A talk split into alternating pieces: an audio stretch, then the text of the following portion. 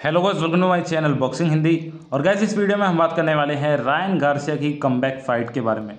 तो Ryan Garcia की fight होने वाली थी, लेकिन उन्होंने मेंटल हेल्थ की वजह से ब्रेक ले लिया था, तब उनकी वो फाइट नहीं हो पाई थी। अब इनके लिए एक नया ओपोनेंट सर्च कर लिया गया है एंड अब ऐसी न्यूज़ आ रही है कि इनकी फाइट हो सकती है जोसफ डियाज जूनियर से। ये स्टेपल सेंटर में होगी लॉस एंजलिस में। एंड गाइज़ इनके जो ये अपोनेंट है, इनके पास डब्ल्यूबीसी का इंटेरिम लाइटवेट टाइटल है आईबीएफ का super featherweight title and WBA gold super featherweight title ये अपने करियर में सिर्फ़ एक फाइट हारे हैं एंड करंटली इनके पास तीन टाइटल्स हैं। तो इन्होंने रायन गार्सिया से फाइट के बारे में कहा, मैं रायन को ऐसी प्लेसेस में ले जाने वाला हूँ मेंटली और फिजिकली जहाँ वो पहले कभी नहीं गया है। यानी इन्होंने एक खतरनाक वार्निंग दे दी है रायन गार्सिया को।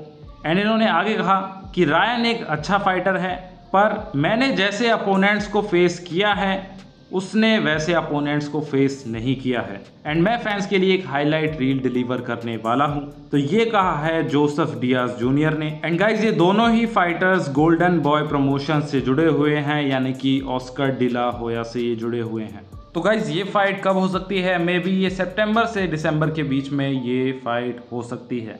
एंड रायन गार्सिया वैसे सब फैंस देखना चाहते हैं रायन गार्सिया की फाइट हो डेविन हैनी से या फिर जरवॉन्टा डेविस से।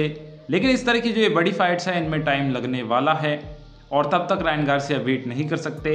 एंड उन्हें ये जो चैलेंज है, मुझे लग रहा है ये काफ़ी अच्छा चैलेंज है उनके लिए। तो देखते हैं इस फाइट में काफ़ी मज़ा आने वाला है जब रायन गार्सिया कम करेंगे।